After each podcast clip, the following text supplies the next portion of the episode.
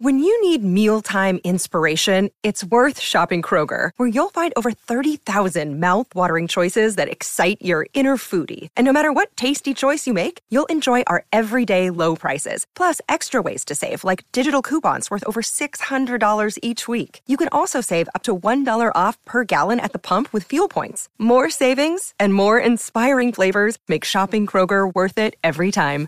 Kroger, fresh for everyone. Fuel restrictions apply.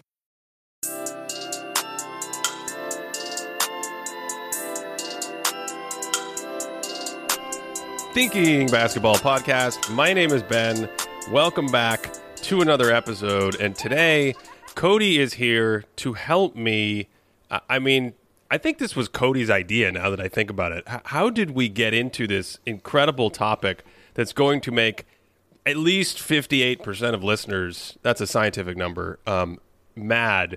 And that is the top 10 point guards in the NBA right now. Uh, Cody, what, what? How did we? How did you convince me to do this? because you you know that this is a great podcasting conversation. A B. I mean, I I honestly think out of all the positions, this is the most intriguing position right now. There's a lot of good point guards. There's a lot of great point guards, and I think they're all kind of muddled together. And separating them is just going to be a wonderful conversation. That's that's why you agreed. It's tor- it's torture, but it's true. The the I think this came about because we were talking about some other point guards. We had talked about Darius Garland and you know guys in the past that we said let's table for this larger conversation because there's so many good point guards, and I think that's part of what made this uh, exercise so impossible for me because you have your usual challenges with rankings where you say like ah the difference maybe between three and six or seven and ten isn't really paramount in my mind but i have to pick one and then everyone who listens fixates on the actual number you pick um, there, there's that but there's a lot of really i could not believe the point guards that did not make the cut and you just don't think about how many good point guards there are and then you're like oh yeah that guy yeah lonzo ball didn't make my top 10 H- how did that happen Yeah, that's exactly it. And I think the the main thing that makes this particularly difficult is just the the diversity and play style among all these point guards. Like all of these guys aren't the same, so you started to have to think like, do I value this more? Do I value this more? Am I looking at just the context of this team? Are I thinking about what if we transferred these two players?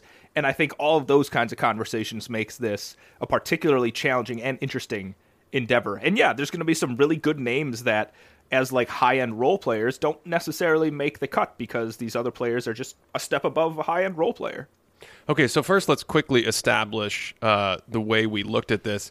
I was, I'm not overly concerned with something like games played right now. If somebody missed a little time, I'm fine with that.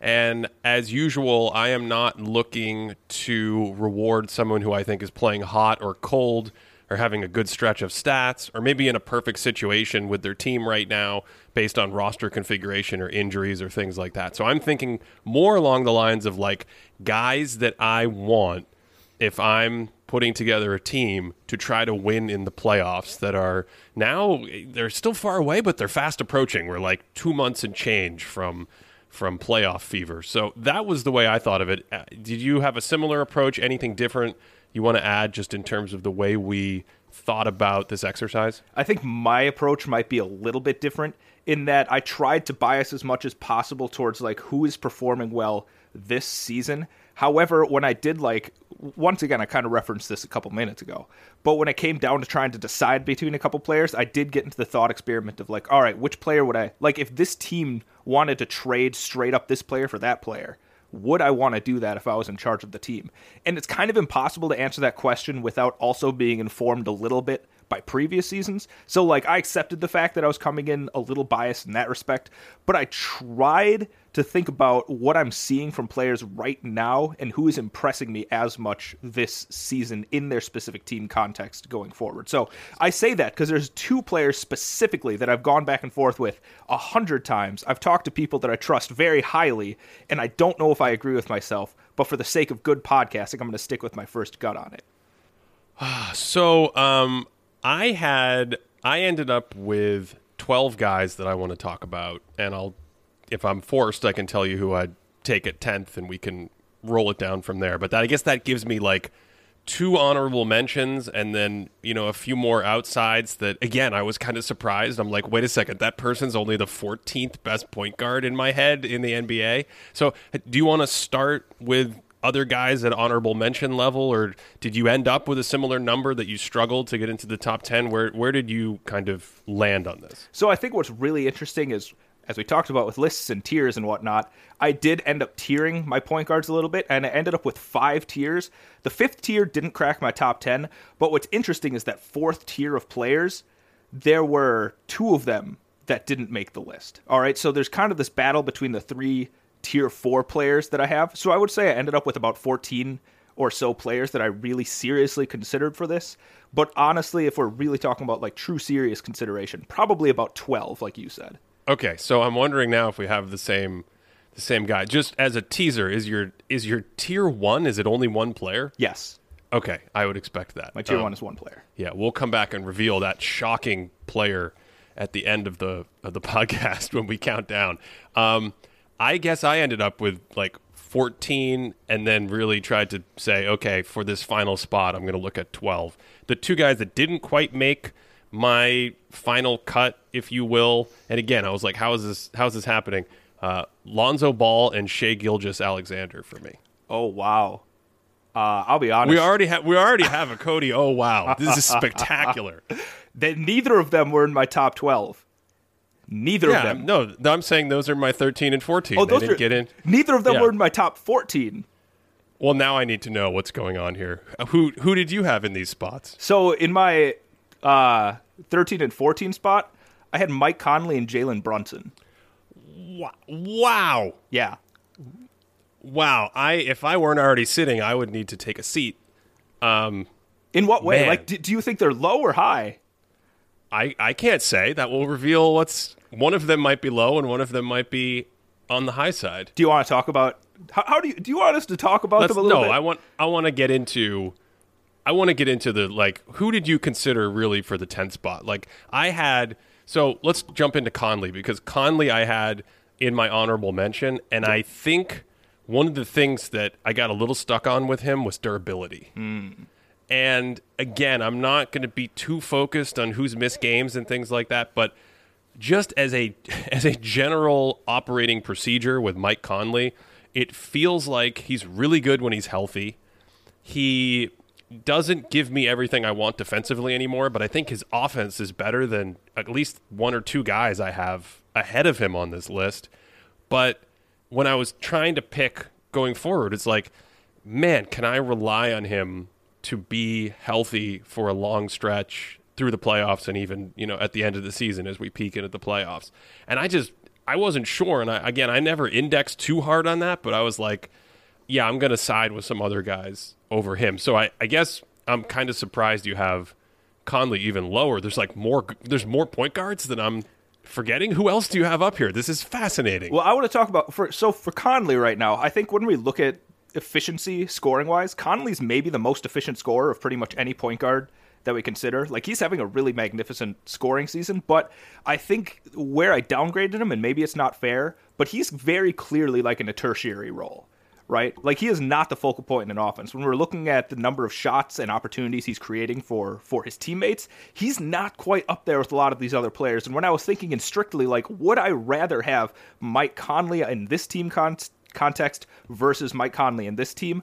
I don't know if I would want Mike Conley in a lead guard role as opposed to him just being a perfect like second, third option on an offense. And that's Mm, yeah, also that's- that's that's where I was thinking with like the Jalen Brunson kind of thing too. I kind of think they're the same sort of mold in that respect.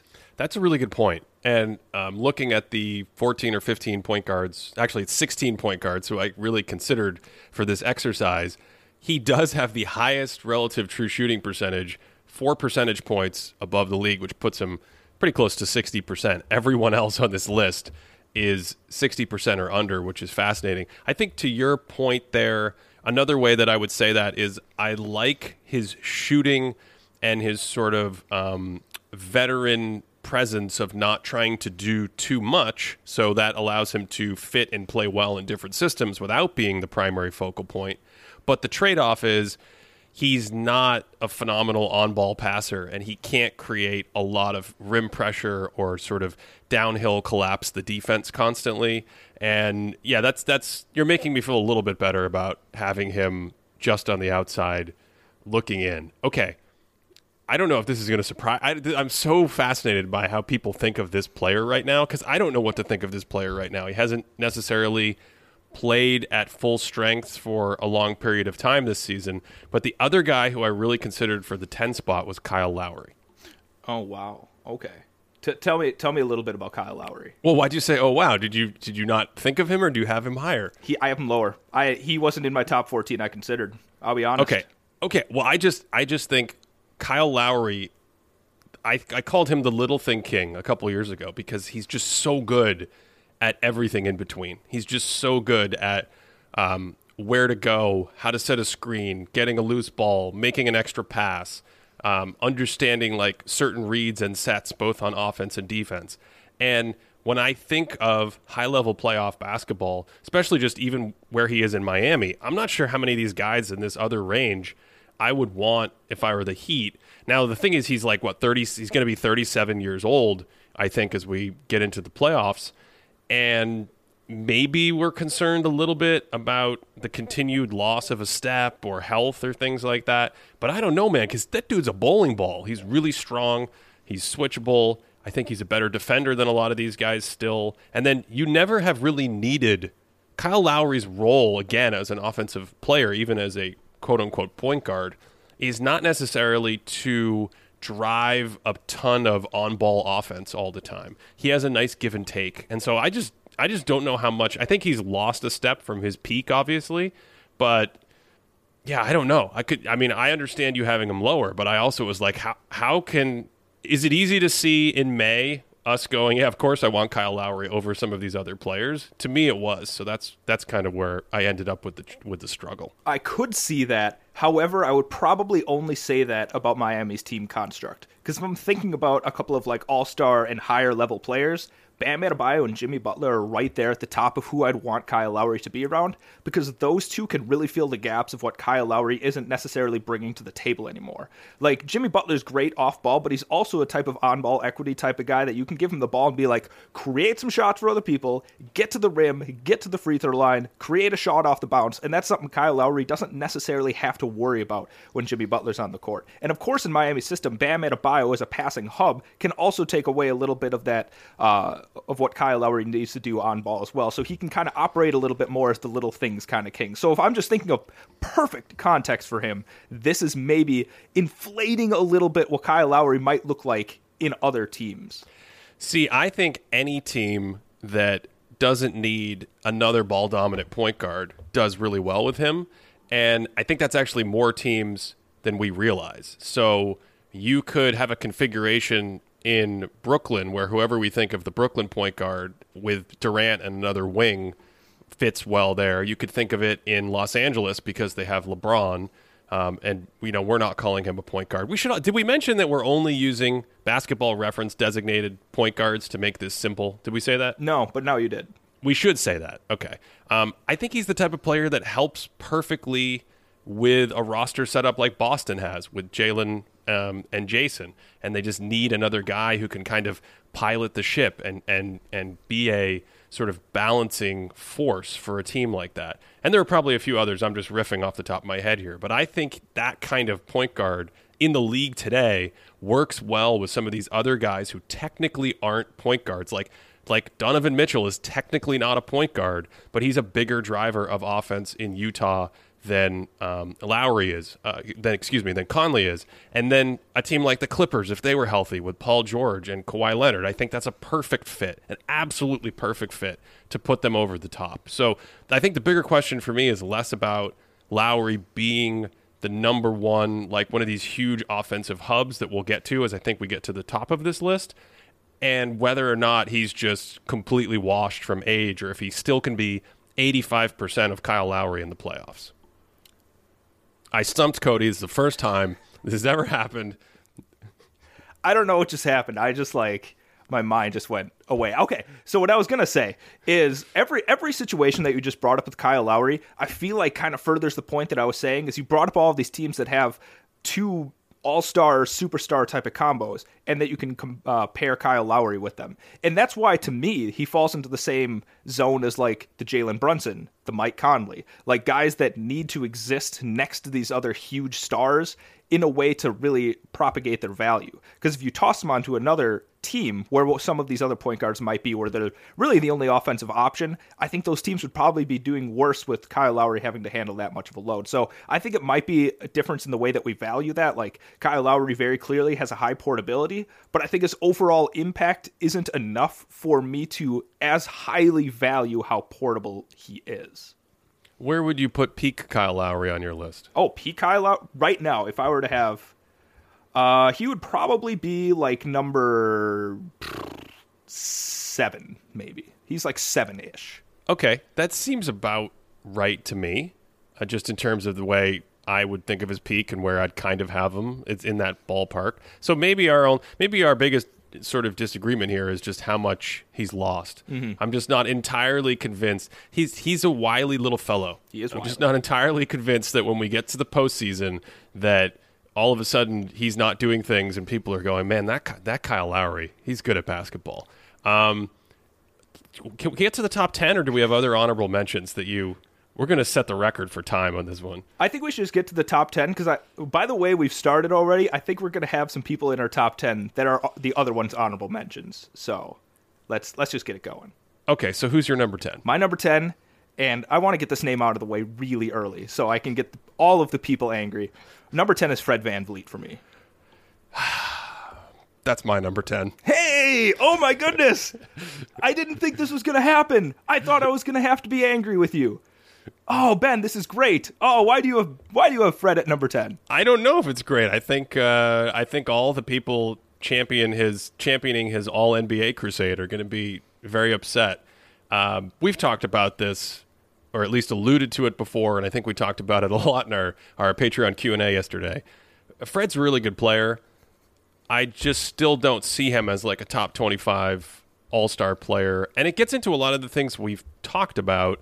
Um, he really isn't a guy you want running the offense with the ball constantly putting you know he doesn't he doesn't pressure the rim really at all there's maybe only one other point guard on my list that just isn't really interested in getting deep into the paint. I think he's improved a little as a passer from what I've seen this year, but he's still not a great on-ball passer.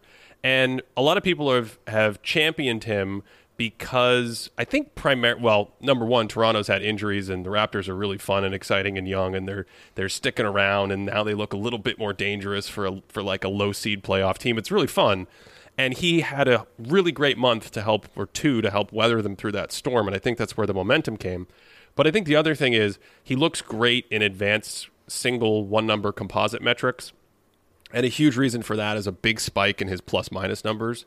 And he's always been a good plus minus guy because I think he's always been a pretty good player, even even going back to his rookie year. But if you assume that there's a little noise and all of a sudden we're not looking at like a Hall of Famer and you bring that down and you take just a little bit of his hot shooting away that he's had for the last two months and you bring him just a little closer to where he's looked the last couple seasons, he would actually go from looking like, oh my God, is this the second or third best point guard in the league if I only could access one number metrics? And he would go all the way down to, I think there's a group, he would go all the way down to like eight or ninth. Um, so just to put some numbers on this specifically, he right now ranks eighth in EPM, which is from Dunks and Threes, which is a really great kind of looking at plus minus data and some box score data. He is fifth overall in Raptor. Not my favorite for, especially for these kinds of guards, but that stat loves him. Uh, and LeBron uh, over on B Ball Index, which is kind of like a, a, baby between RPM and Jacob Goldstein's old PIPM before he left for Washington. He's 14th in that. So there just aren't really that many point guards in the league that look better than him in those stats. But I think that's almost entirely fueled from uh, a huge spike in plus minus and some hot shooting as well.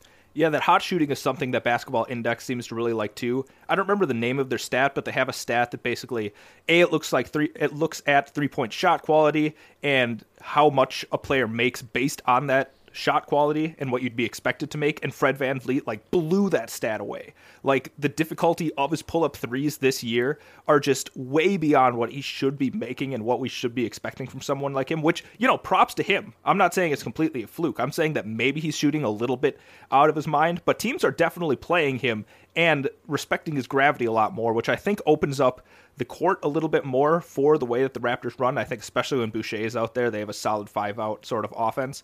But the thing that you said before that really holds me back with with uh, Fred is that his his on ball creation for other teammates leaves me a leaves a little bit more to be desired for me. Like he makes good passes. I see him drive in there, but teams don't necessarily they're not afraid of his rim pressure. Like they're not collapsing quite as much on him as they would on another point guard. And there's a few plays like I, I can picture in my mind's eye. I don't remember who they were playing, but Chris Boucher uh, sealed and had like 12 feet of space between him and the basket that a Fred, maybe if he were a little bit bigger or a little bit wily with his passing, would have been able to lob that in there for a for a layup pass. And he just he opted for a step back three in that situation because that's just the kind of pass he can't make. So I think he leaves a little bit on the table uh, with his passing ability, but his shot creation I think is very valuable. And in terms of like a tertiary creator, he's like probably the best tertiary guard that you can have right now in the league. I mean, he's still similar to the group we're kind of talking about here, where, again, I like that sometimes they throw him in the corner. He can fly off a down screen, and you don't want to leave him open. Um, as you said, he's getting a little bit more defensive attention. I think, especially starting in January, more double teaming, more trapping, things like that. But sometimes, you know, some of these guys that aren't great passers and they're really small, when defenses trap them, if you are like a half second slower or you lob you lob the ball a little bit higher getting out of that trap you lose you know allows the defense to recover a little bit better. So I, I do like that but i don't again think of him as like oh this is a guy i want running an offense as a primary weapon. Um, interesting factoid. He, this is his first season as a positive efficiency scorer. He was um, 18 points per 75, minus 1 in 2020, and 19 points per 75. And his true shooting was four percentage points below league average last season. And this season, as of recording this, he is just above league average at plus 0.7%. So, and that's on 21 points per 75. So, again, you get this profile of a guy who's like not a massive volume scorer, as we've been talking about, but he does add a lot of other things. I will say, I also think the some of the composite stats like his defense a lot more than I do. I think he's a good defender. Um, you know, he's aware of things. He's active. He's feisty. He's he's strong for his height. He's not very big and uh, you know gets away with a lot of grabbing and holding, which the little guys can do and things like that. But he's not someone who I'm like, yeah, when I when I look at my all defensive selections, I'm I'm thinking of Fred VanVleet, and I think that can be another difference sometimes between people thinking of him as a guy who's really made a level up versus this class of point guard we're talking about. Yeah, that's exactly it. I like that you brought up the defense point because in terms of you know your favorite term event creation on defense i don't necessarily know he's he's he's throwing a lot of parties on defense you know he's he's more staying at home with that kind of thing um in terms of one-on-one isolation type defense, I don't necessarily see him as a lockdown defender. He's not like the Alex Caruso or even like Matisse Thybulle in either of those regards. He's just a very strong, uh, a strong team defensive point guard that maximizes his abilities. I don't think he has a necessarily long wingspan, and like you said, he's not super tall, so his contests and especially rim contests aren't going to be changing the game that much. So that's why I, I'm a little bit lower on his defense, which lowers his overall valuation in my mind. So my next player at number nine is someone I just did a video on, so I won't belabor my thoughts on him, but I I love Darius Garland's offense. I love his passing. I think it's just fantastic.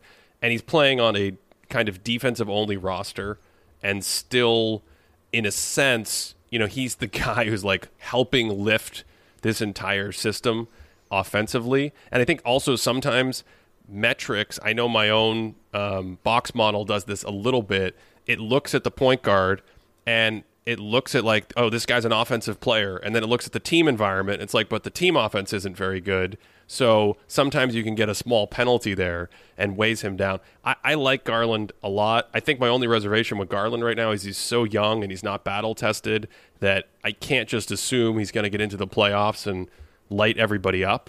But I just think as a caliber of offensive weapon, um, you start to get he's he's just good enough that I can't comfortably take the I, I, could slide him behind some of these guys that we've talked about, but I could also put him ahead of my number eight if I thought he was going to go into the postseason and just, you know, knock it out of the park. Okay, so your number nine is Darius Garland.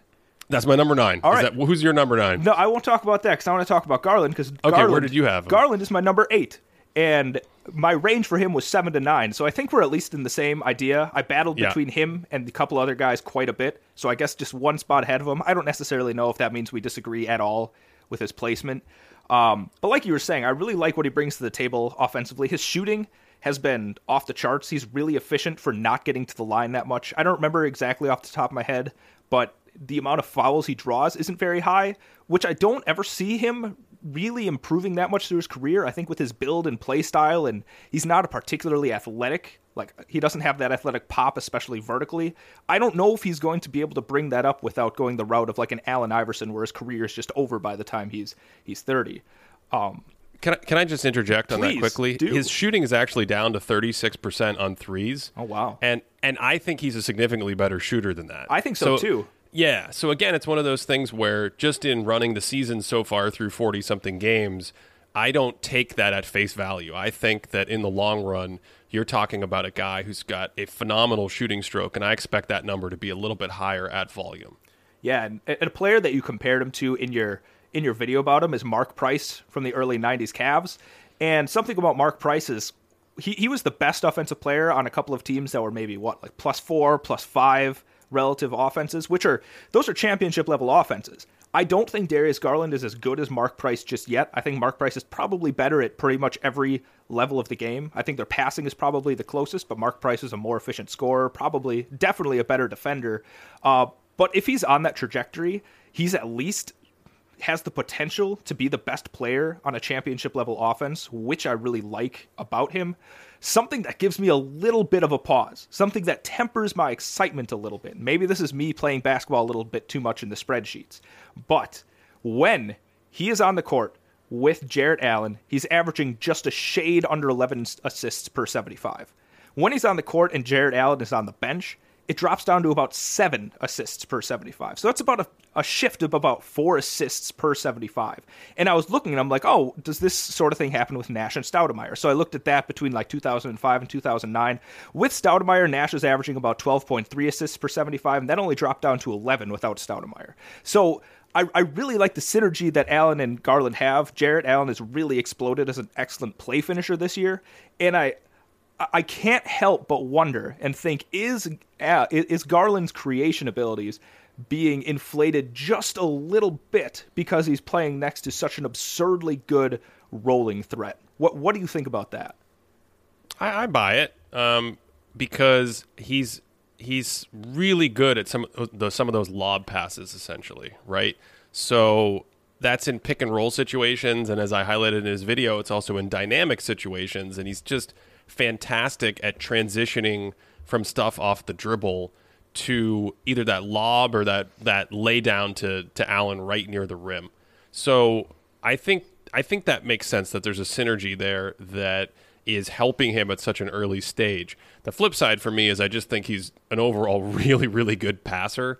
Uh, so any reasonable finishers in that situation, which there are tons in the league, are going to help him. And I think what's happening is with the Cavs when Allen comes off, if you have someone like Kevin Love in his place, it's a completely different type of play set that you're going to like. Kevin Love is not going to dive to the rim a ton on pick and roll, and he's certainly not going to get up and finish the lobs that Garland knows he can serve on a platter to Jarrett Allen. So I, I, I like the point. I think it's probably true. Um, but yeah, I just still love Garland's passing. I do too. I also think he's a better interior passer than a kickout type of passer. Like from what I've been watching, he's really excellent at drawing the defenses in to throw a lob or kind of a dump off for a dunk or something like that. But when it comes to kickouts, I still don't think he's quite at the upper tier of some of these other players we'll get to later. Uh, I have a question about his defense though, because right now the Cavaliers are about four and a half points better per 100 possessions. And as you talked about in your video about him, he uh, he isn't necessarily a strong defender. I don't even know if you'd consider him to be a positive defender at this point. So with a point guard that's that level of defender, how good of a defense can you can you captain when you are going to be one of the main focal points of a team's offense? Oh, I think the defense can still be pretty good. I think he's a negative defender right now. And I think you could think of it as bleeding a little bit of value, especially from a postseason perspective. But I don't think this is a situation where he's like a total train wreck and it completely undoes his offense. And I think his offensive impact is already pretty formidable.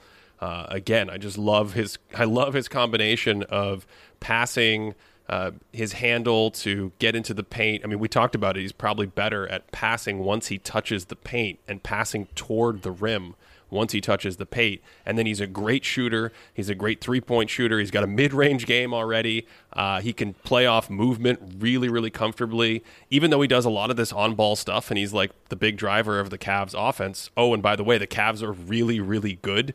Their point differential and all that stuff is significantly better than their record. Their record's already pretty locked into that nice, juicy top six in the East.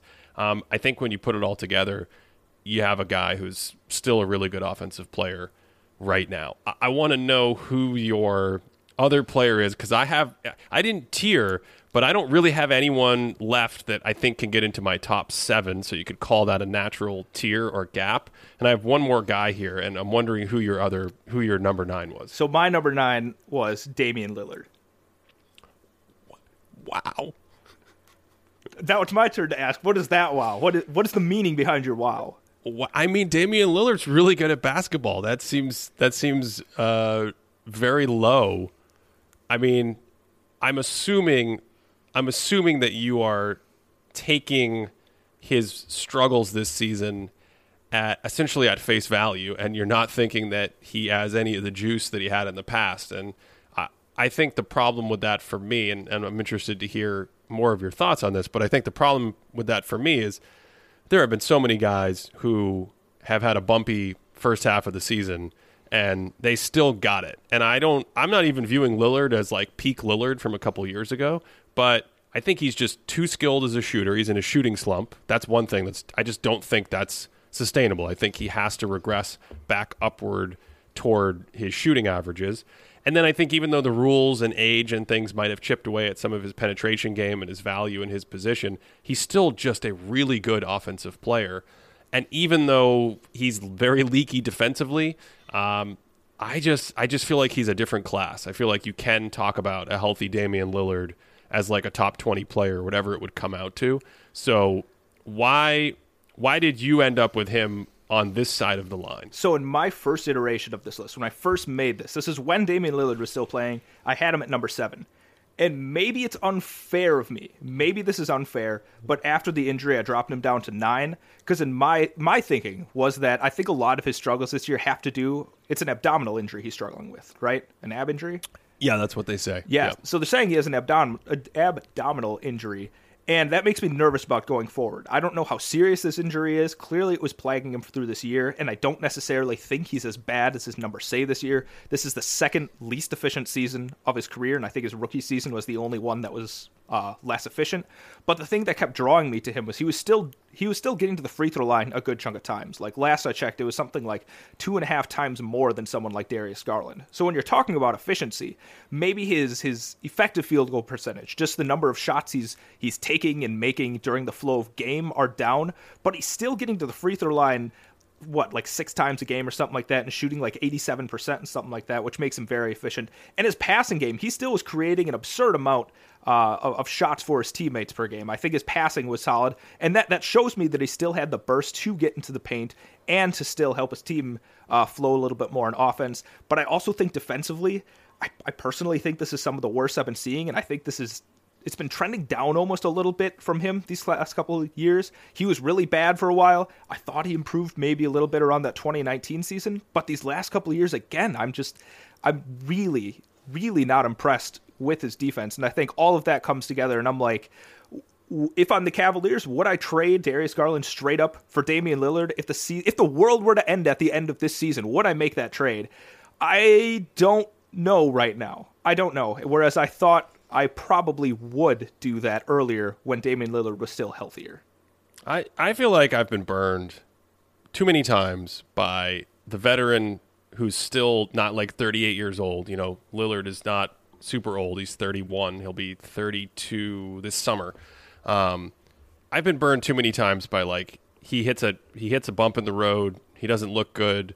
People write him off, and then you move him to a different situation, or all of a sudden you inject Portland with a, a trade or something or a new talent, and then it's like, oh, oh, he's still pretty much Damian Lillard. So I actually think if you traded him to another team, assuming the abdominal injury were okay, I think in the postseason you would see a little bit better defense than what we've seen. I don't think he's going to continue to shoot 32% from three. So to me, all the other things you mentioned just put him in the group above these guys. So this is really interesting because that means you've got someone in your top seven that I don't have in my top seven. So now I want to know who that is, but I should reveal my the other player I have in this group, which is my number eight. Yeah, you should probably go to number eight, and then we'll you'll have to wait for my number seven. I, mean, well, I want to see num- how high Lillard is. I'm excited to get to this point now. But yeah, Lillard is eight. Lillard is seven for me. Oh, okay. okay. Yeah, since we just talked about him, he's he is at the back of the other group. But I did not think too hard about. I, I just don't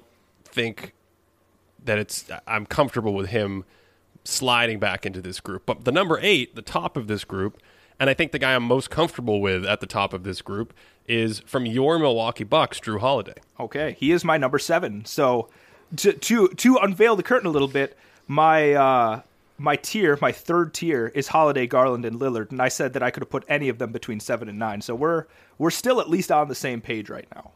Yeah, and for for Jrue, I think it's everything we saw in the postseason last year. He's got scoring limitations, and you he's another one of these guys you don't want him like you're not getting Jrue Holiday to run your offense and say, "Hey, make us a championship caliber offense" with all of your pressure that you put on the defense and your scoring and things like that. But he's a nice passer. He's a nice secondary passer, so he can take playmaking duties. He he offensively can kind of use his strength to create mismatches or have moments where he ramps up his scoring, assuming he's not in some slump.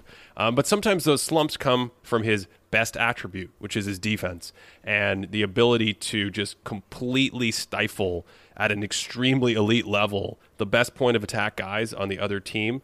Uh, this is obviously something that I think makes you a you know in that all-starry caliber player. I mean, he's been here for years at this level, and I don't see anything that makes me think oh he's fallen off. And so, um, yeah, that's that's how I see Jrue still. So I unveiled last season. I tried to uh, take a new term out for a spin. I called it shiftability, which is basically like a player's ability to shift up within a singular team concept. Like if you're the third option in a lot of lineups, can you shift up to a second or first option in a lineup, right? So that in in clearest terms, that's shiftability. And Jrue Holiday to me exemplifies shiftability. And I think that this was a key part of why the Bucks were able to beat the Suns during the finals last year, and that's because I think the Bucks have more shiftable players. So you said you don't necessarily want Holiday to be running an offense, but in stretches, Holiday can run a really high level efficient offense without other players. So he's he's played 305 minutes this season without either Middleton or Giannis on the court, and during those 300 minutes, he's averaging 31 per 75 on plus three efficiency with 9.4 assists per 75 a plus five and a half net rating and an offensive rating that's like plus two and a half or something like that. Small. Who, who was off in that situation? Both again? Middleton and Giannis. Both of them. Okay. Both of them. And then when Middleton is on, while his numbers dip a little bit, we see the team the team success balloon. They're up to with Giannis on the on the bench and Middleton and, and Jrue together. They're like a plus ten net rating and a one twenty one offensive rating. So he's an extraordinarily portable, shiftable, and scalable player that fits into better Whoa. team contexts. He can uh, step up and just be he can be the lead guy in stretches, and I think offensively that's extremely valuable. If this were a drinking game, I mean, you just hit bingo right there. That was shiftable, portable, and scalable all at the same time. Oh yeah. Um, oh yeah. So so that was 300 minutes this season, correct? Yep. And and what was his scoring just once again? Uh, in those 300 minutes, it was uh, 31 per 75 on plus three. Okay, so that's pretty similar to what he did last season in in 240 minutes. Uh, just have it up in front of me. He was uh, again around that same volume, around 31, and his true shooting percentage in that stretch was 66%. So I think I buy what you're selling in the sense that in stretches or against bench units, especially, right? Like you you can take Middleton and Giannis and have them resting, and if you have the right configuration of opponents against you, I think we saw this for stretches in the postseason. He can be a guy that that kind of um, does fairly well in that role. So yeah, that that's essentially why you. Well, I don't know how much we differ because you have him in this tier with Lillard as well. Yeah. So offensively, that's why I like him, but also defensively, he's the only one of these point guards that's as flexible defensively. Like you talked about his point of attack defense, but I think I don't even know how long ago it was. Maybe a week ago, the Bucks were playing the Kings without Giannis, and there were literal stretches where it's just like, all right, Holiday, you're going to guard Richaun Holmes on this possession. And they were playing the Knicks a couple days ago, and there were possessions where it's like, all right, you're going to you're going to guard Julius Randle, and there's just no other point guard that can that can do that. And I'm not necessarily saying he's shutting down these players, but those are not mismatches. So you basically, unless you have like Embiid out there, Holiday can pretty effectively guard like one through four, depending on who the four is, and not be a weak link on, on defense. Okay, so unless something crazy happens, Cody, do we have the same top six then? Is that where we're headed? I think so. I think because we have the same four players, three players. How many players have we talked about? I don't know. This felt impossible, and, and now I, I don't know if I feel better that you're like affirming the way I shook this down, even though it was very painful for me, or maybe now I'm now I'm questioning everything. What are we doing? They're gonna be they're gonna be very upset in all of these fan bases. Um, maybe, but he, I, I'm happy. I'm the thing that I'm happy about. I actually completely lost my train of thought. This is twice now that that I've lost my train of thought. Um, this should also be part of the drinking game, by the way. Me how losing many times, my train how many, Yeah, how many times I can get Cody to lose his train of thought? If, if we're going to count just today, my performance from today, uh, my BPM isn't super high at the moment for staying on task here. Now, I'm, no, but but but your EPM and your LeBron are great because of the noise of plus minus. Yeah, exactly. I literally have no idea what I was going to say. You should transition to the next thing. I was going to say, my can we do my number six? Let's do your number six. All right. So this this part these next four players felt really painful for me. Really painful, yes. which means and and I'll try to remember to talk about the ranges on each of them, but I I guess number 6 I could see at number 7, but I'm not sure I could get number 6 all the way up to number 3. Um, I certainly could see him at number 5, maybe number 4 we'll talk about number 4. And then yeah, I don't know if I can get him at number three. My number six is Trae Young. Oh wow. Okay. All right, people, people. This is going to be the first time that you can believe that we did not share notes before this because we're going to disagree here. Well, you, t- you tell me where you have Trae. Do you want Do you want me to spoil that? Well, how big is the number? Ben, Ben, Ben, Ben, Ben. Trae Young is my number two. Wow. wow. Trae Young is my number two, wow. and he is okay. He is solidly my number two. Okay, so so let me start where I think we did, we we completely agree. Trae Young is an offensive machine. It's un is unbelievable. He he's is, an offensive machine between his scoring and his passing. His he's one of the best offensive players in the league. Yeah, I if we were making a list of probably what the top ten overall offensive players in the league, I don't know how many are clearly above Trae Young. Probably a couple but that's about it. Jokic, yeah, he's Jokic is like the only one that I would for sure say is above him. Interesting. Okay. Oh. Um, but he's just like phenomenal passer. It's it's it's what you want from a heliocentric on ball player, right? Now, I think you could get better overall efficiency because he's still like a little dude and he can't, you know, he's he's not Dwyane Wade in 2006 attacking the bucket but you still end up just right now. He's 29 points per 75, plus 2%. He's a 38% three point shooter. We know that has range. He's absolutely deadly, basically, with every pick and roll read.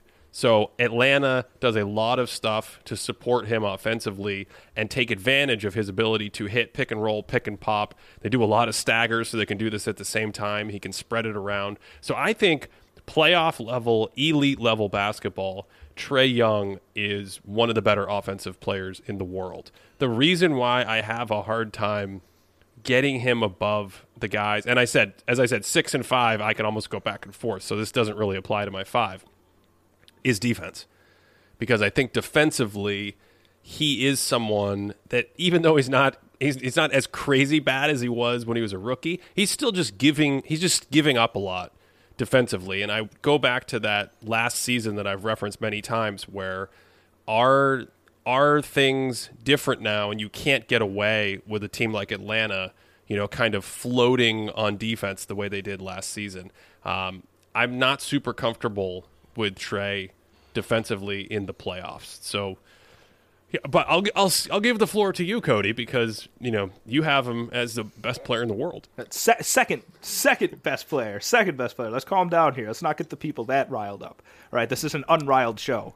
They're going to be excited in the in the South about this. I, This I hope so. I think so. Yeah. That was my whole plan. Is I just want Atlanta on my side. Um, I I don't know what to do with point guard defense. I really don't because I think this is the thing that really brings down his one number metrics. Like if you look at LeBron or BPM or things like that, especially LeBron and I, I didn't look at EPM, but they're they're significantly lower than a lot of these other top ten sorts of players. And they view his his defensive impact as being super low, whereas his offensive impact is wildly higher than a lot of other players. And I think a lot of that is the fact that when you look at the numbers with him and Capela, like they're at least like last I checked, and people, people, I can't do all of this research the day of. They're a few days old, but last I checked, when he and Capela are on, they're like a 108 defensive rating, and when Capela's on without him, they're like a 118. I don't buy Trae Young as a 10 point swing on defense. I don't think that's possible for a point guard, and I think his his backup Delon Wright is a much better defensive player. So I, I definitely buy the fact that Delon Wright maybe being a plus and Trae being a negative averages out to a little bit higher of a number, but I don't see him being that detrimental on defense, even though he is probably the worst defensive point guard of these good players. See, I don't actually think that they have much of a backup in Atlanta. I think that's something that I try to take into account when I when I look at his especially like on off or plus minus numbers over the year. They they it's it's in in Dallas Luke uh, Luka leaves the court and they've got Jalen Brunson, your guy, your your top 15 point guard Jalen Brunson, right?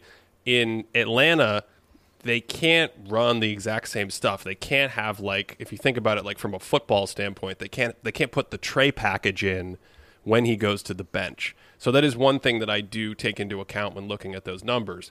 The other thing is offense defense splits. You said 118 to 108, that's a 10 point swing. I completely agree. Even if we take noise out of it and we just look at some of the all in one metrics, unless I get a really, really, really incredible sample with compelling reasons to think so, I'm more interested in the overall number. And then the offense and defense splits are ballparks, if you will, because you, you, you always shift lineups as a coach. So in that situation, whatever's going on with the with the Capela lineup when Young's off, maybe that's a more defensively oriented lineup. And then Young comes back on the court and you have a more offensively oriented lineup. I don't know. This is the kind of stuff you have to look at.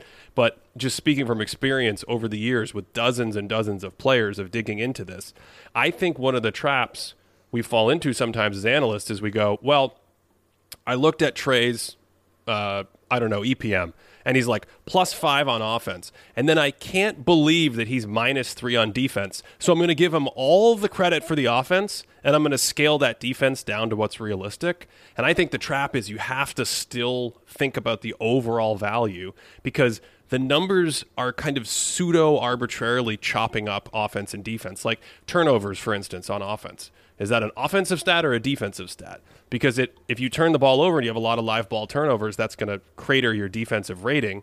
But do some people think of that as offense, or do you think of that as defense? And this accounts. I mean, this this also applies for lineup configurations and any other thing that would kind of coaching scheme that would factor into this. So I agree with you that I don't take those huge numbers at face value, but I also am very cautious about giving someone all of the offensive credit and then in effect like changing what the overall number in the stat says about them. Like if his EPM's plus 5 overall, then I don't think it's right to say, well, I give him plus 6 on offense and I'm going to actually neutralize his defense. So he's really in my head he's really like a plus 6 in EPM.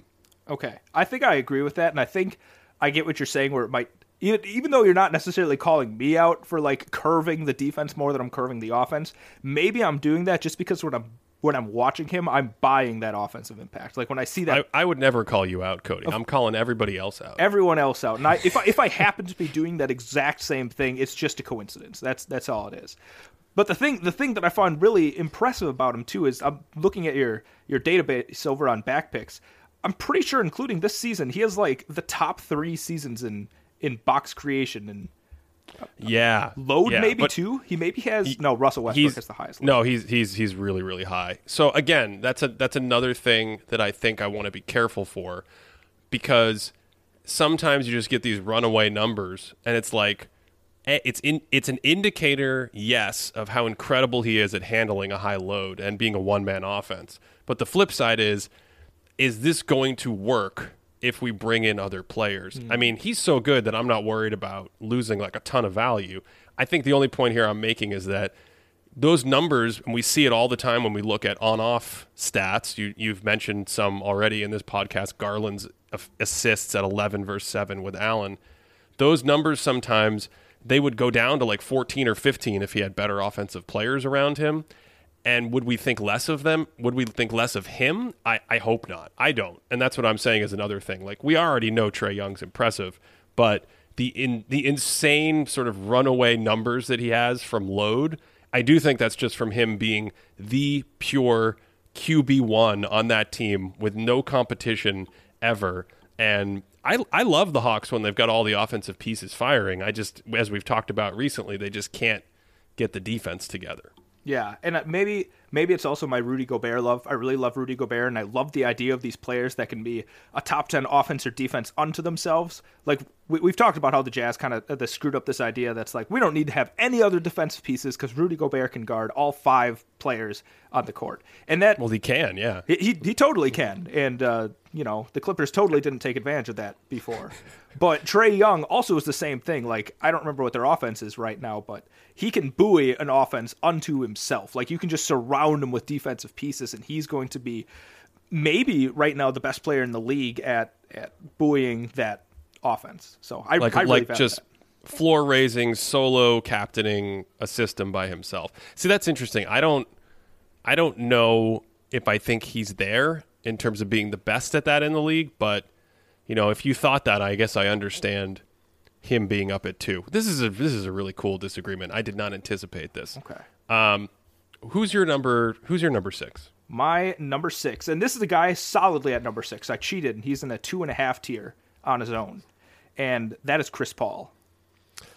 I did I did not know what to do with Chris Paul and I thought I might have him here. Chris so Paul for me is someone who I think I could see all the way down at 7 when you get into age arguments and last season I thought he was I mean Chris Paul's just historically fantastic. It's it's a side side project of mine is when I go back through his career. He's one of these players where I'm like ah, I could see being a little lower on him when you put him under the microscope, but I could also see being much higher on him because the totality of his body of work is somewhat astounding. And on the defensive side, I think if he actually consistently is a really, really good all league defender, even through this age, just because of his brain and because of the way he uses his sturdy little body, and you can't switch against him, and he's really smart, and all this other stuff, then I think it makes sense that he keeps going from team to team to team to situation to situation to situation. And these numbers keep saying, like, this Chris Paul dude's one of the best players ever, which I buy. But I think what I'm saying here is I, I'm I'm buying it still in the sense that I don't care what his regular season numbers are almost. And I know his limitations in the postseason are if you get to an elite high level defense or high level athletic competition, I think it chips away at some of what he does. I think that was the issue with just springing Jrue Holiday on him last year. It's like Chris Paul didn't go from 100% Chris Paul to 90% Chris Paul. He went from like, oh, now I see that Chris Paul's 36. Yeah, because he has a hard time getting by a good defender, period, full stop. So you lose some of the actions, you you lose some of that mid-range love that he picks people apart with in the postseason. and that mid-range love aspect of it, it, it almost doesn't make sense. That when I looked at this, this is January 28th. I looked at this. Over the last 303 games that he's played, he's shooting 54% on long twos. 54 percent. Yeah, that's all time stuff. And when when you watch him play, it's not like these are wide open. Like a lot of these are just him bullying big men on switches. Like he gets into a pick and roll, Kristaps Porzingis comes out on him, bam! I'm gonna hit. I'm gonna I'm gonna adjust my shot so it arcs over you a little bit. Another another play. I'm gonna get Kristaps Porzingis switched on to me again. I'm gonna hit you with a fake and hit a step through. You know, I'm going to get Torrey Craig chasing me down. Uh, nope, not going to shoot that mid ranger, but I'm coming in and throw a little floater in there. And I'm going to wave my finger at you. I don't know if you saw that, but he waved that finger at Torrey Craig. That was great.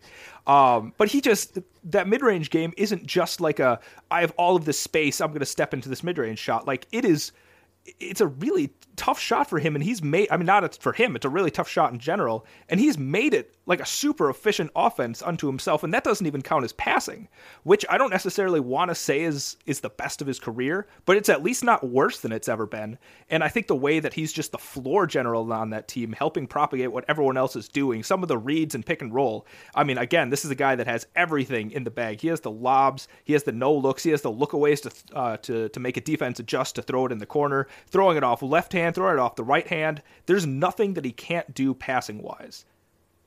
Can we go back to the mid range for a second? Of course. I mean, 54% is ridiculous. I wonder how much of that is two factors. The first, him taking so many of these right around the free throw line. I have thought of this for years that your percentages as a player should probably be slightly higher near the free throw line because your brain has practiced that 15 foot shot so much, even though one is a set shot and one is a jumper. And I think you do see that in when you look at heat mapping data. Some guys will have a slightly higher cluster right around the free throw line area, just like some players might have a slightly higher cluster behind the three point arc than at like 22 feet because nowadays they're so used to towing up and practicing from that exact distance. And I think Paul takes a ton of shots. I don't know this actually. I'm just thinking about off the top of my head. He takes a ton of shots getting to that elbow. You know, that snake dribble, get to that elbow. And so by getting to that spot, he allows a muscle memory that's familiar with his mind to increase his accuracy on those shots versus just splattering, you know, Kobe spinning one legged fadeaways all over the place. And the second thing I think he does similarly is, um, you know, you mentioned all these shots over like a big man. It doesn't have to be from the free throw line. If you get into the rhythm of the shot the same way, snake dribble, big bounce, whatever, that's another kind of neurological rhythmic driver that I think makes it likely to be more accurate on shots where other people, I mean, we're like 54%. This that's like historically insane from the tracking era data that we have for the last 25 years. I mean, just hitting 50% is usually the all time level. So for a 300 game stretch to be at 54%, he's at 53% this year. And I think that with the passing and the defense and the IQ, I think when you get to the postseason, even though he's even though he's so old, I still kind of trusted him more than Trae And I ended up with Paul at fourth. Oh wow, okay. I respect that. I I really like Chris Paul, and I actually had a tough time with Chris Paul just because the Suns are so good. And I'm like, I don't necessarily know if any of these players that would count as like a high All NBA type of player. So I, I, you know, nothing you're going to say is going to make me be like, you're completely wrong. This Ben guy is full of it. But I like him at number four. Can I ask you a question well, off the top of your well, head? Well, let me just, hold on. I just okay. do want to clarify that okay. for this group, I, I'm not sure. I, I didn't even think about this before we recorded. I don't even know if I'm comfortable putting him at three. So I guess Paul for me could be behind any of the other guys but at the back of this group at number seven. Or I, I, think I kind of felt most comfortable with him up at four, having to pick between Lillard, Trae, him, and my number five, who we'll get to in a second. Okay, so you like you don't mind me having him at six. You don't think that's way too low. No, that's that's right in the. I'm just surprised I ended up higher on him than you. So, you know, his 0.6 rim attempts per game in the regular season. I'm just like, yeah, he no, it doesn't need he doesn't need to go to the basket. He'll show like, yeah, that's how you do it. He basically hasn't been attacking the basket since he's been a Clipper though. Like he's he's just saving he's saving that for the right moments when he needs to make it slightly easier to shoot a layup. What what, what were you going to ask me? On? Okay, I'm ready. We're talking about his mid-range game, right? Off the top of your head, how many players in NBA history are better mid-range shooters than Chris Paul? Uh, I think it gets really hard trying to calculate that before like 1990 or something. Um, just because we don't we don't have data, and then I would also I I have a model that I built to estimate this, but I think it gets fuzzy once you get back into the 70s because you don't have a three point line anymore. So, I mean, I don't know. I would say just five to ten, maybe. Does that seem like a fair number, just off the top of my head? I maybe. I don't know. I don't even know if there. I don't know if you would say the ten. I'd say maybe five.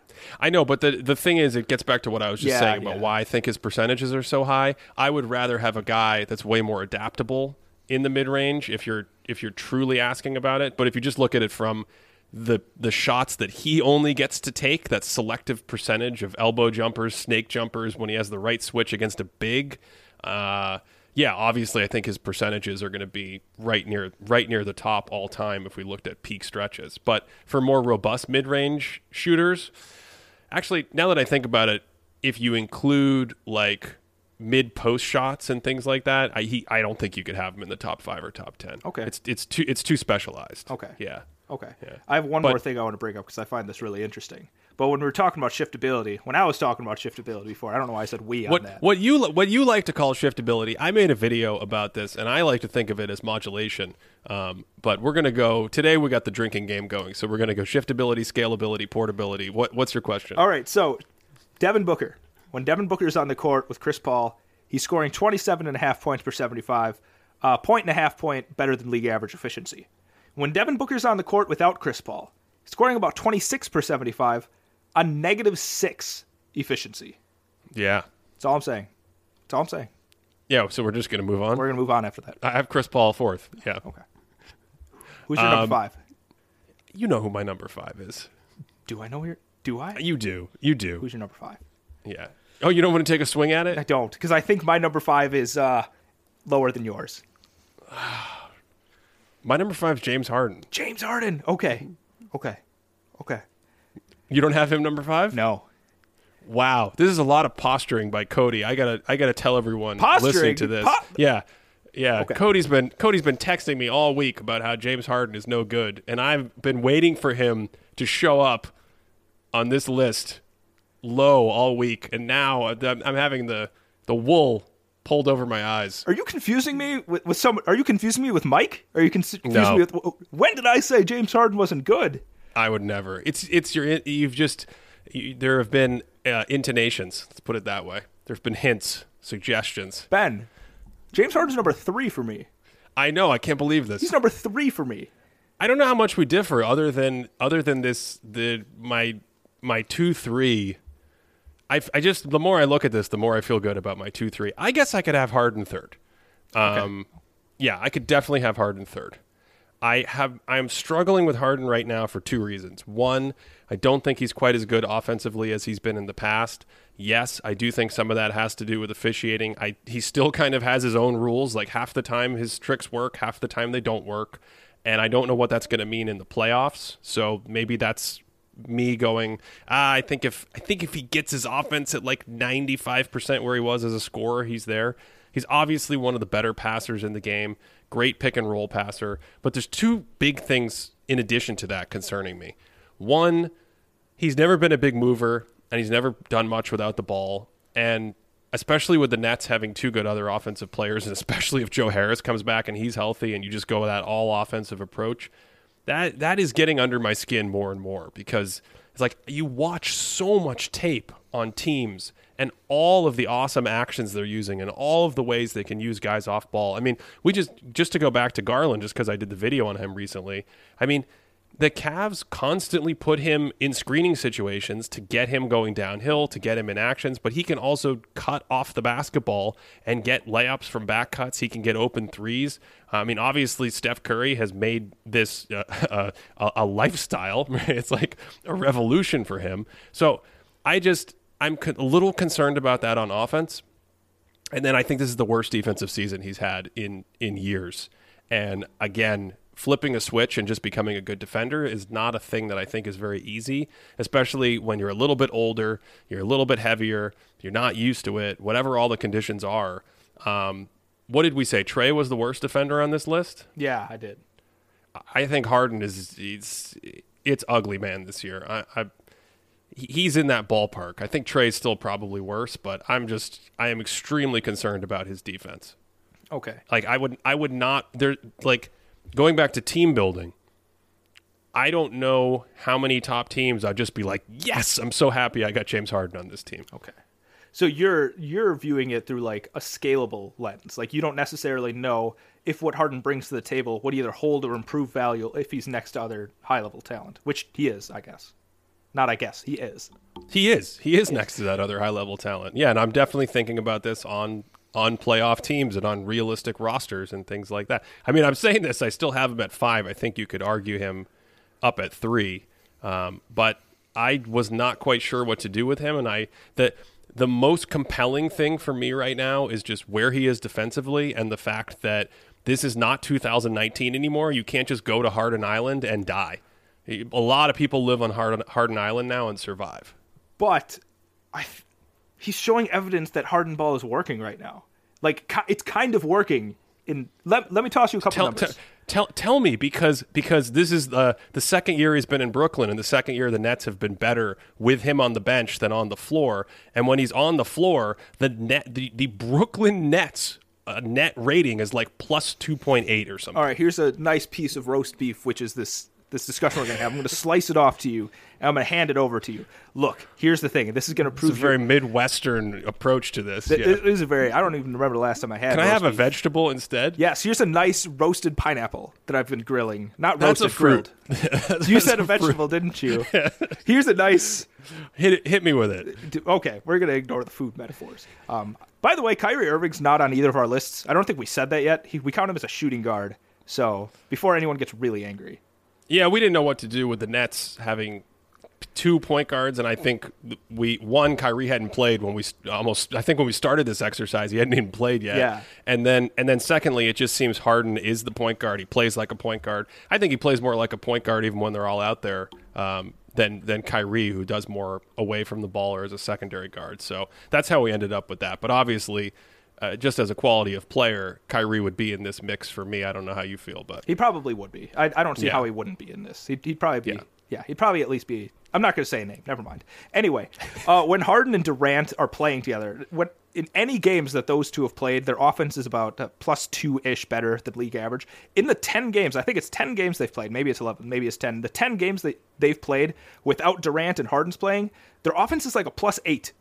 It's a plus eight, and like yeah, who'd they play? That's just, that's too small of a sample. For It me. is too small of a sample, but they're still like when you see Durant go down, you're like, oh no, this Nets team is screwed. But like Harden's still out there. He's like 33% of his possessions are isolation. You can still kind of give him the ball. His finishing is like the second worst of his career. Fun fact: his rookie year, he like shot 48% within three feet. That's pretty terrible. It's really low right now, and from what I'm seeing, it feels like his athletic burst is a little bit gone. It feels like when he drives, he's relying a lot more on his physicality. Like he's just kind of a bowling ball when he goes in there. And while he's up to his like Harden-esque little tricks where he gets to the free throw line, he's still just like I don't know rolling himself up and charging into people, and he's still able to draw fouls and score that way. But I do think it's hurting him as opposed to just like getting to the rim. So I think that's where he's leaving some scoring on the table. But he's still a plus efficiency scorer. He's still a great passer, like you said, and the offense has actually been pretty solid in the stretch without Durant.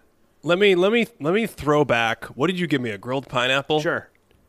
I'm going to give you a chocolate souffle. Okay. I'm gonna yeah. We're just going to go straight to dessert. Hmm. Um, this this is a couple weeks old. I haven't pulled it in about a week and a half, maybe. Okay. James Harden, when Kevin Durant goes to the bench, he was averaging 26 per 75 on minus three percent true shooting. This is a this is a far cry from when he used to be up at like 33, 34 points per 75 when he was out there without Chris Paul and and his offensive efficiency in terms of scoring, in terms of true shooting percentage, was always well above league average. Uh, the Nets in that situation as a team were plus four with Harden on the court and Durant off. You flip it, you put James on the bench, and you have Durant out there, and Durant's scoring goes from 27 plus 8 to 32 plus 5. So he ramps the volume up more. He play makes more, and the Nets are plus 12. Do you want me to comment on that? Yeah, I do want you to come. I, I want you. To, how was my souffle? I mean, that was an interesting souffle, but maybe I'm biasing myself towards what I'm seeing more recently, right? So you're you just said you pulled that a little bit more. Oh, so the last like week and a half. Yeah, but basically Yeah, those okay. last time, ever since Durant went down, ever since what Durant went down, because I'm I'm not gonna lie, Harden looked rough at the beginning of the season. I think the first month, maybe even two months, Harden wouldn't have been anywhere near the top three. But what I've been seeing from him lately, I'm like, okay, because maybe maybe again I'm being biased a little bit from what I saw last year. But when those two were healthy in the playoffs, Nets didn't look like they were gonna lose, right? They did not look like they were gonna lose. Harden has the hamstring injury. Bucks are able to slip away by the toe of Kevin Durant. Bucks win the championship. Hooray. But like if Harden was healthy, I don't I don't see that world happening. Right? I see the Nets flying to the championship. And I Nah, see, that you don't you don't believe that.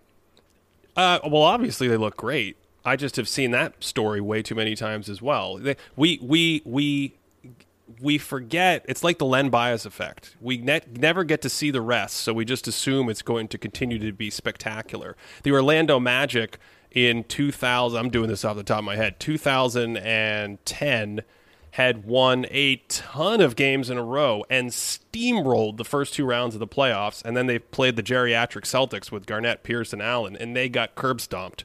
Uh, the Spurs in 20, uh, again, tw- was it 2012 when they had like a 20 game winning streak and they were up 2 0 on Oklahoma City and they had just steamrolled the entire league with their Euro ball and then they lost four in a row.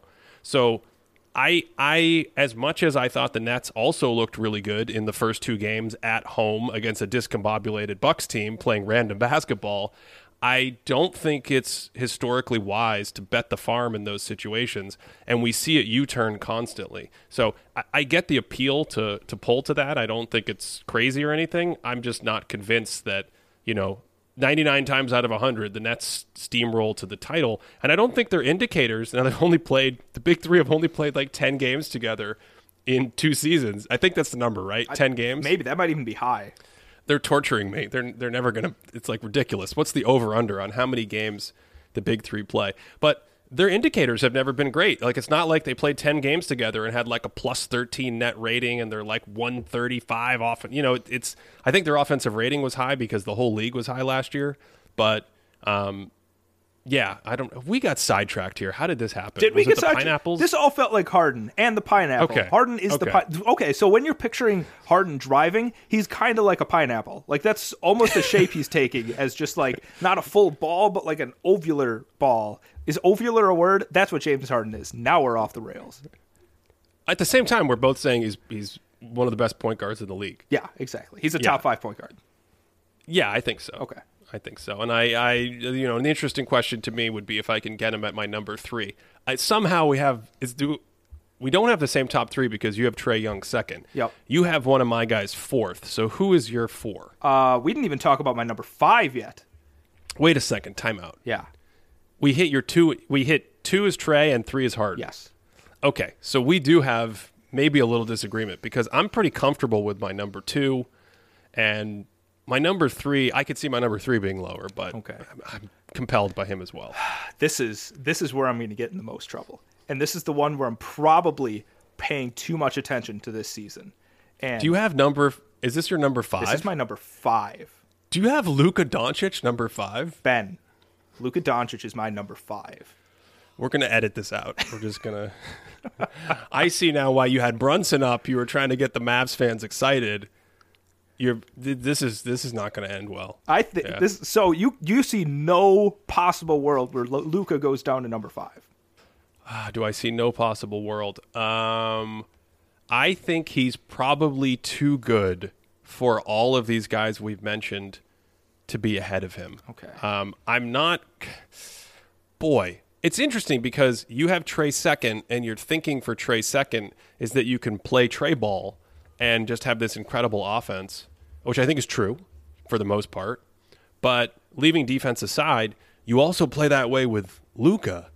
And Luka has shown in the postseason when things slow down, when you need mid range, when you need mismatches, when you have more half court, like, yes, he's only played the Clippers, but he played really athletic, switchy, forwardy Clippers guys, and he seemed to not be bothered by them at all. And I think in general, he's not bothered by that. I think he su- succeeds and excels at that type of pace, at that kind of tempo. I think that's his game. So I think the thing for me with Luka is if you're a little thrown by him playing that style, but I don't think you're thrown by him playing that style because you have Trae second.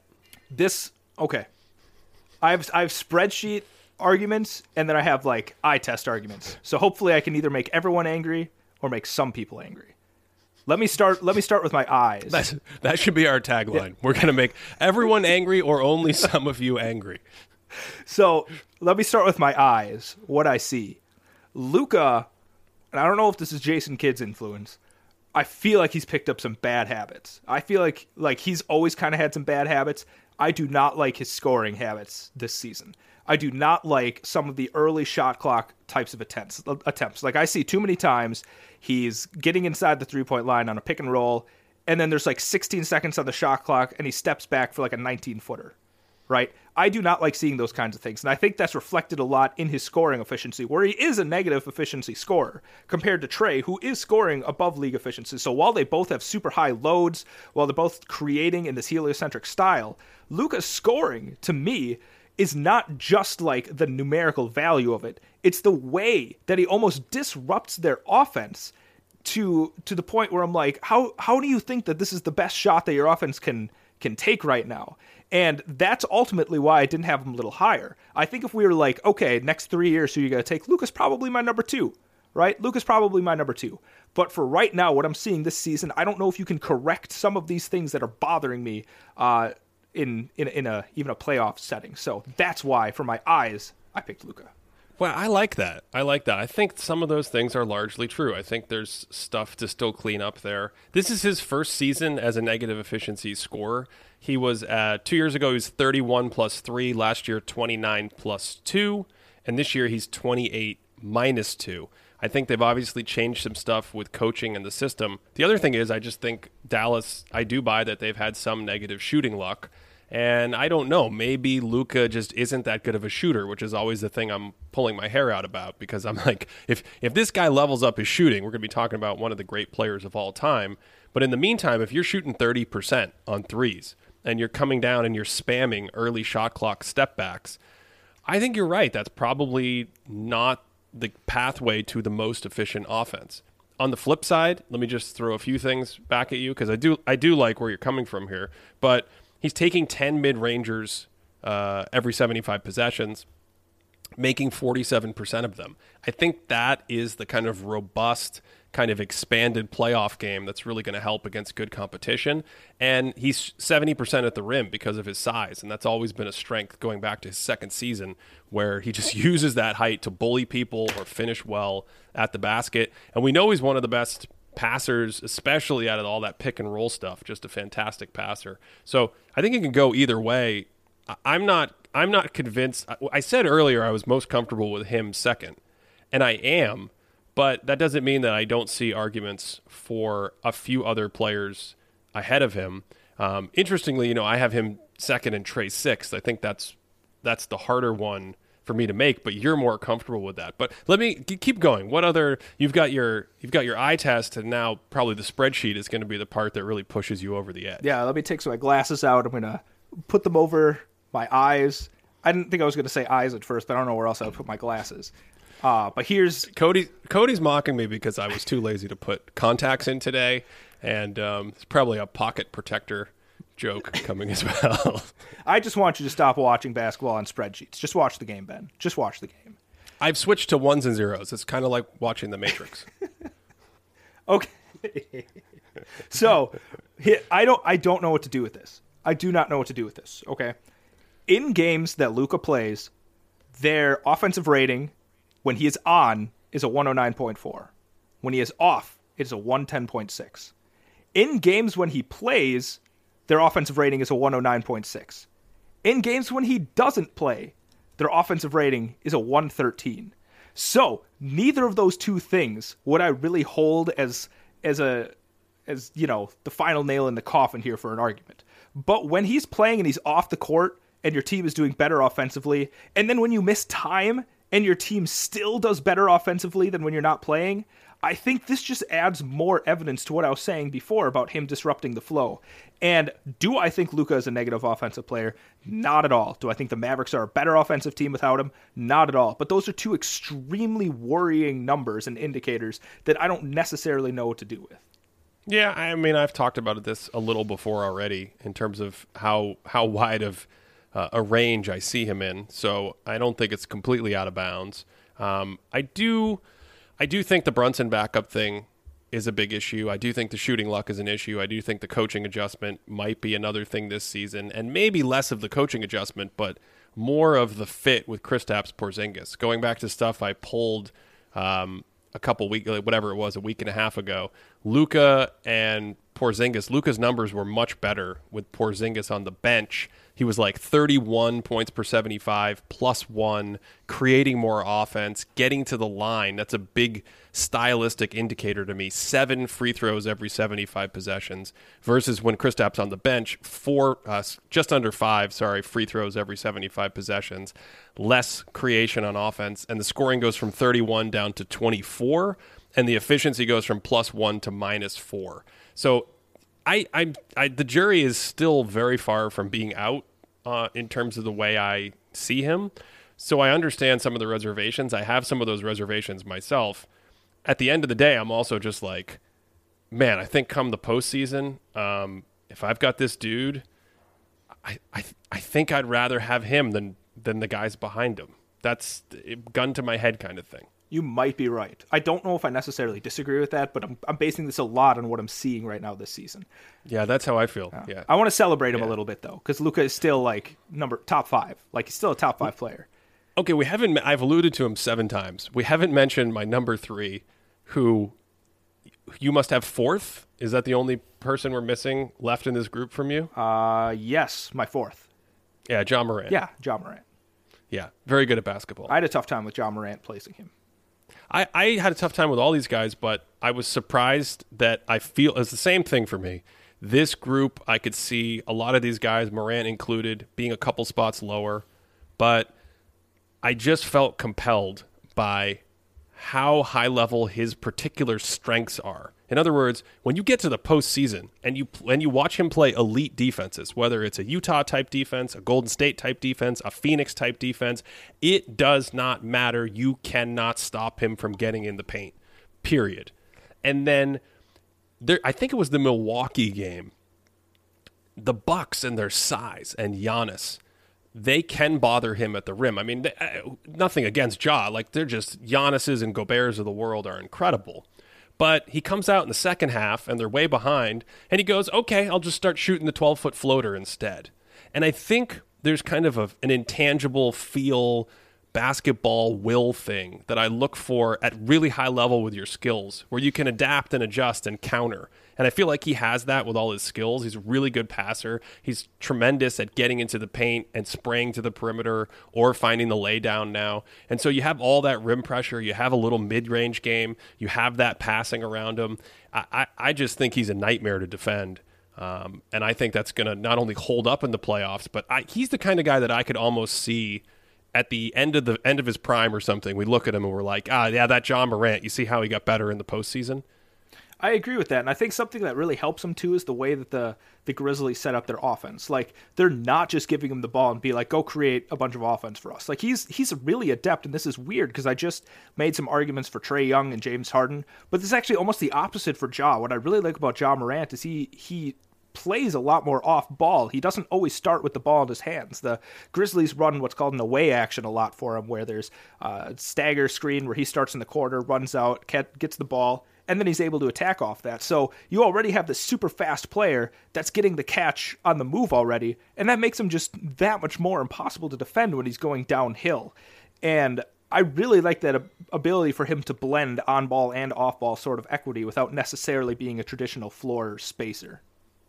He it's interesting because he's not a traditional sport floor spacer. I do think he's a good enough shooter. He might be running hot from three, but I I do think that touch that he has makes him a decent enough shooter from the outside. But he's another one of those guys that it's sometimes not as simple to just say this guy's ball dominant or he's or he's a heliocentric on ball type force because we have to think about what their decision making is, the speed of their actions. Do they pound the ball and does it take eight to 10 seconds to get into a play? Or, as you said, is it a lot more fluid? Um, I think in greatest peaks, what was the ter- I used a term for this and now I'm completely Low viscosity? low viscosity. Yeah. Yeah, thank you. That's exactly what it was. I just think we don't have measuring tools for these things, but they make the you know, it's like we we look at volume scores and we just assume all volume scores are the same. And it's like no, they can come in different stripes. And it's the same thing with on-ball point guards. Ja is not a phenomenal off-ball player. He's not going to run around and kill you with 40% three-point shooting, and he's not the world's greatest extra passer. But man, you put him in dynamic situations, you make the game go fast, you get a quick drag screen, he gets in the lane, all of a sudden he pirouettes, does a step back, crosses three dudes over, the ref doesn't know where the ball is, and he's got an and one. And you're and you're just like, okay, I don't know how you stop that. And um, yeah, I just feel at this point in time, defensive efficiencies included, more comfortable with him than some of the other guys on this list. So yeah, that's kind of how I ended up with him third. And statistically, anyone that's like looking at some of those numbers that you talked about in your Ja Morant video, where it's like, oh, look at how much worse they are when he plays versus when he doesn't play. Well, if you if you take out that whole section of the year when he started, and you just look at the last 18 games, uh, the Grizzlies are 14 and four since Ja Morant's come back. I think he came back December Yeah. 20th. Their net ratings like a plus five. Their offense is like a plus 3.5. They're humming right now. So I think They're that really was good. that was a weird blip. Also, it was a weird blip when he wasn't playing, and I think where they've settled right now is about how good the Grizzlies are, which is a, a very good basketball team. Yeah, we we have. Um, this has been a mega episode. We've gone way over our time constraints, but at the same time, I think getting in shorter than part one of the 75th anniversary episode is a win for us. We have to take that. Yeah. Yeah, and uh, number one, obviously, by the way, is Steph Curry, right? Should we just end the episode right there? I feel bad because there's a couple players I didn't reference. Is there any other just uh, honorable mentions that you at least just want to talk about? We don't need to talk about Yeah. them, just a couple names. Yeah, Dejounte Murray Yep, in San Antonio and LaMelo Ball. Yep. in Charlotte. they were the my guys. they were my 11 and 12 guys. Uh, if you want to support this podcast and all things thinking basketball, head on over to Patreon. Patreon. Let's try that again. if you want to support this podcast and all things thinking basketball, head on over to patreon.com slash thinking basketball. You can sign up and get all sorts of extra content. Yesterday, we just posted our live Q&A where we got into all kinds of philosophical conversations. That happens. We do those every month. We've got a proprietary stats leaderboard. A lot of the stuff that we cited today is part of that, updates daily. And then I think this season, just about every month, I'm coming back with some of these on off splits that have been very helpful for us to look at what Cody likes to call shiftability. We'll we'll we'll give him that for today. We'll call it shiftability. Um, Patreon.com slash thinking basketball. That is the best way to support this show. Otherwise, I hope you enjoyed this one. We um, we look forward to the. I don't I don't look forward to the comments, Cody. I'm gonna be I'm gonna be hiding away to see what the comments are on on this episode. This was an extremely difficult task, and I have you learned anything? I feel like I've I've I'm no better than when I started. Just just remember, if if your player is lower than you expected, it is because we hate your team. That's true. Yeah. And if your player is higher than expected, it's because I messed up and I still hate your team. Uh, thanks, as always, for listening all the way to the end. And wherever you are, I really hope you are having a great day.